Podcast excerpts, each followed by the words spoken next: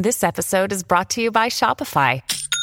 Forget the frustration of picking commerce platforms when you switch your business to Shopify, the global commerce platform that supercharges your selling wherever you sell. With Shopify, you'll harness the same intuitive features, trusted apps, and powerful analytics used by the world's leading brands. Sign up today for your $1 per month trial period at shopify.com slash tech, all lowercase. That's shopify.com slash tech.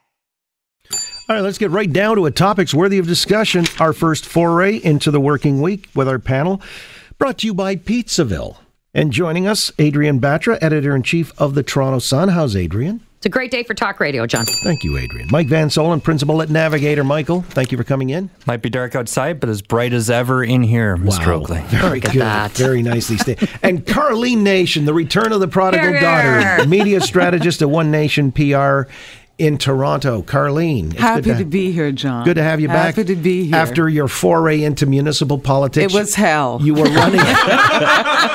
well, that's that's an interesting way of putting it. Ward 10 is synonymous with hell. You were running in Ward 10, Cressy it was 1. uh, Ward 10 Spadina, Fort, Fort York. And, uh, right. it Why was, it hell? Well, it, it uh, what I learned from that whole thing was just seeing the NDP machinery at work, and I tell you, they they have a machinery in place. They may not get elected federally or provincially, but they own the city, and so you've got to come with a tougher game, a, a better game plan, and hopefully in a couple of years' time, I will be at it again. Haven't told my family that yet, but. Uh, When you say they, they come with a whole uh, apparatus there, I mean, is this Big time. resources, people?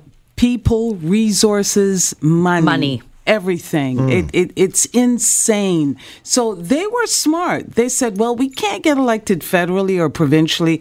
We're going to control this. So they control the city. So I was happy that half of the councillors, uh, well, 22 of them, are gone. You now have 25 city councillors, and uh, I think it's a good thing. You don't have 47 down there. It would have been great when I ran in the original setup under the 47 council seat. It was manageable, it was very doable. And then it got cut down. I agreed with it and decided to, to continue on. But you cannot run underfunded. It, it, it makes no sense. You, You're running an uphill battle. That's what we talked about before. Um, those on the right, they're not organized enough, but on the left, they have that collectivist mentality, and they had Progress Toronto, a lot of money going behind them, and they just came off uh, what would they would consider to be a successful provincial government and got the NDP to official opposition status. So they still had those people in place, and they what the NDP does, you know, having lived out west where the, we've had NDP governments, they like a little machine that just moves from province to province to province, and they just bring their resources, bring their people, bring their team, bring their staff. Um, sure as heck didn't help them out very much on the mayor's race with Ms. No. Keesmaat, though. No, no, definitely didn't. But uh, it's something that uh, any. It was a great experience in the sense that, you know, you learn something new. I also learned that the. Uh, the voters are in the houses, not in the condos. I focused almost exclusively on the condos. That didn't work out well either. So there, it was uh, it was uh, an education, so All to right. speak. Well, that's all right. I mean, uh, you know, the first time is not always the charm, and sometimes it's because you learn these lessons uh, running up that steep hill. Next time, you're better served. Yes, I ran provincially twice, but this municipal game, and we were running, there were 14 of us, Right. which was annoying, but uh, it's something you have to deal with. Democracy can be annoying, can't it? Uh, listen, you know, the uh, matter of money, this is interesting because uh, I was reading something, I guess it was in the Star today. Bite my tongue, right, Adrienne? Yeah, that's all right. And it had to do with Ontario Proud. Uh, this is a company, a company. This is a uh, third party raising all kinds of money, apparently, and uh, there was some kind of disenchantment from the Stars' perspective that they're looking to do uh, federally what they did in Ontario. And uh, that means kneecapping Justin Trudeau's Liberals and pouring in resources. To your point, Karlene, uh, there has been then the suggestion there ought to be a limit. Now there is on corporate or union donations of fifteen hundred and seventy-five dollars or something along those lines. But third parties, you can uh, contribute as much as you want to third parties. They buy ads. They do all kinds of ancillary things. Mike Van Soelen, you think there ought to be a cap on third parties? Well, what I will say is, uh, it, it is it's sort of rich for me to see that the Liberals and the left are now talking about the need to cap third parties. We've gone through uh, Ontario Proud. Uh, Jeff Ballingall runs that and does a really great job with it. Uh, certainly disruptive in the last election. Brought some really simple memes and gifs and, and all these things that you need in social media to generate conversation around uh, really the record of the Wynne and McGuinty governments. And he did a great job. I, am all for having even rules. Like let's talk it out and figure out what, what what's appropriate.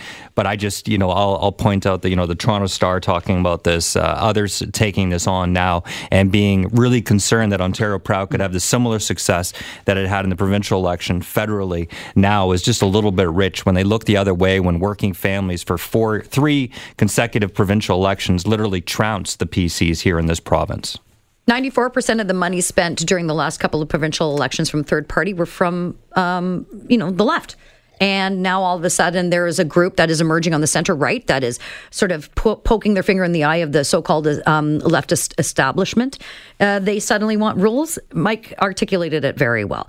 Uh, Jeff Ballingall is someone that I know personally. I worked with him at a point uh, a few years ago. Uh, he is smart. He's young. He understands how to run campaigns, and he has understood and he understands where the pressure points are for um, people to actually mobilize and get out and vote. He has an extraordinary ability to reach uh, on on Facebook. There's a huge reach. My concern for what um, um, you know the spot so much of it's the spotlight being focused on him and him alone is that many of these platforms, um, the the left will try to deplatform him. They will take him off of Facebook. They will take him off these um, uh, on on Twitter and, and, things like that, where he's gained so much success and notoriety. But this is uh, an interesting thing looking at modern campaigning. This is how it's done. This is a reality, and so uh, we just finished talking about how the right is far less organized than the left. Ballingall has been able to do what almost many political campaigns are incapable of doing. They have uh, outreach, they get demographics, they get information, um, like almost a voter management system of their own, and um, they can target. And it's it's a pretty extraordinary new way of using technology. I think, and the messaging too, simple, on point, sharp. The graphics are just powerful, and uh, they're out there hard. So yes, they ha- uh, Ontario Proud had a huge impact on the provincial election, primarily because their messaging hit home. But I think hard. the pump had also been primed. I mean, uh, there was so much disenchantment. It was just like, you know, waiting to topple, just give a little nudge, and the whole thing is coming down. Uh, the Liberals in this instant. But now you've got Doug Ford as the premier, and uh, the latest story from Friday, anyway, is that uh, they made uh, Jim Wilson walk the plank. He was forced to resign. This is the uh, before uh, uh, this weekend, the Minister of Economic Development. And uh, according to Global News, they've learned from multiple sources that uh, Mr. Wilson and another uh, member of the entourage, uh, I guess he was the executive director of Ford's Issues Management and Legislative Affairs, he resigned as well, Andrew Kimber, after being confronted about multiple sexually inappropriate text messages. In the case of Wilson, I mean, there were allegations of sexually inappropriate behavior what's uh, interesting to me is that, uh, first of all, let me throw this around the horn because I saw with the liberals, allegations in and of themselves were not enough sometimes to disqualify somebody from being a member of caucus. Is this a new approach, do you think Mike Van Soelen, Doug Ford is taking that, uh, hey, any impropriety, you got to go. You're out. You're out of caucus. Well, I think it is the truth is we have to learn a little bit more about the story and what and what took place. Some of the facts, just as they're presented so far, we're really in, in day one of the. Well, I guess I guess in some respects it began with rumors a little bit earlier, but it looks like the the prime minister, uh, the premier, and Doug Ford, uh, within hours of learning of these allegations, had both Jim Wilson and Andrew Kimber uh, removed. Right. Whether they, they volunteered or you know however that goes, but within hours, action, swift action was taken. I think moving people out of caucus, uh, I I can't know whether that was Jim voluntarily saying, "Hey, I know politics well enough. I'm stepping out of that role as well," or if the or if the premier's office said it'd probably be a good idea you resign from the. Well, Global News is reporting that they were forced to resign, or at least, uh, well, uh, certainly Wilson was.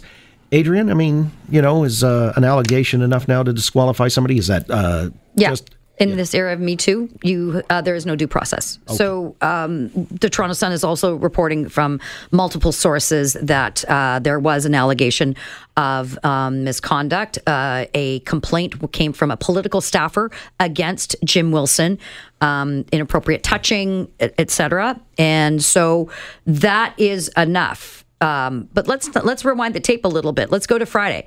Friday morning, Jim Wilson made an announcement with the premier. Yeah. And then Friday after, late Friday mm-hmm. afternoon, this we all break the story that he's out. So in that very short, protracted period of time, something was about to either break or had come forward enough for Premier Ford to act. You have to in this day and age. And even if you see the statement that came out, um, and I, heck, I've even issued that statement in the past when I worked for the office of the mayor under Rob Ford. You don't generally, you do not talk about staff related issues or internal matters. I understand that. And I know the NDP is pushing, but you don't talk about these sorts of things. Um, but what has been seeping out is this information from a number of sources that we are reporting, and Global is, is also reporting. So Doug had to act quickly because if he had sat on it, it would have been worse. So, um, you know, the conversations are how much does this impact the government? Well, he acted immediately. It's not helpful that it's such a uh, such a pre, uh, um, young government had to do a cabinet shuffle, but uh, I think in the long term he he had to do the he did the right thing by uh, removing them. It's interesting when you say the NDP are pushing on this.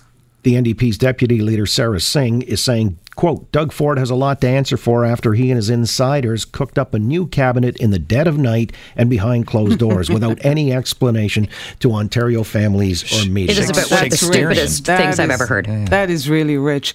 Uh, two, it gave Doug Ford the opportunity to shuffle some of his underperforming uh, ministers and promote some of the more uh, effective ones uh, certainly the most significant uh, uh, demotion, if you will, within the cabinet would be Michael Tibollo, who's now uh, Minister of Tourism, who was formerly Minister of Corrections Services.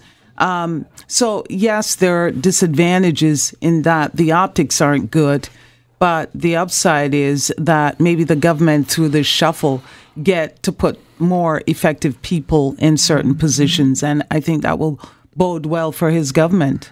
Well, let me ask you because she goes on to say this is Sara Singh, NDP uh, deputy leader. Ontarians deserve to know why a minister facing multiple lawsuits and who is deeply intertwined in a scam that bilked Ontario families out of $40 million will remain in cabinet and in caucus. What's she on about, Van Soelen? Look, uh, this is about uh, Mr. Tibollo's uh, past uh, past legal career, and his firm uh, is entangled in a couple of lawsuits. Uh, those those processes are playing out. what we heard from the premier is that he has the minister still has his confidence. Certainly, he has put him in a in a portfolio that's a, you know with a little less required in in that job. it certainly could be seen as a as a demotion. but at this point, he said, "Look, he had my confidence. I appreciate him being at the cabinet table, and we're going to let those processes play out and." Uh, but he has my, uh, you know, he has my confidence, as I said. So that's where we find ourselves. Uh, these are thorny issues when we have people who have uh, dynamic, uh, busy careers before politics, and, and some of those some of those storylines continue to play out while you're in while you're in while you're in cabinet. All right. Well, I'm going to move from Sara Singh on to Jagmeet in just a moment. Some of the things that he said on the weekend, by the way, no relation.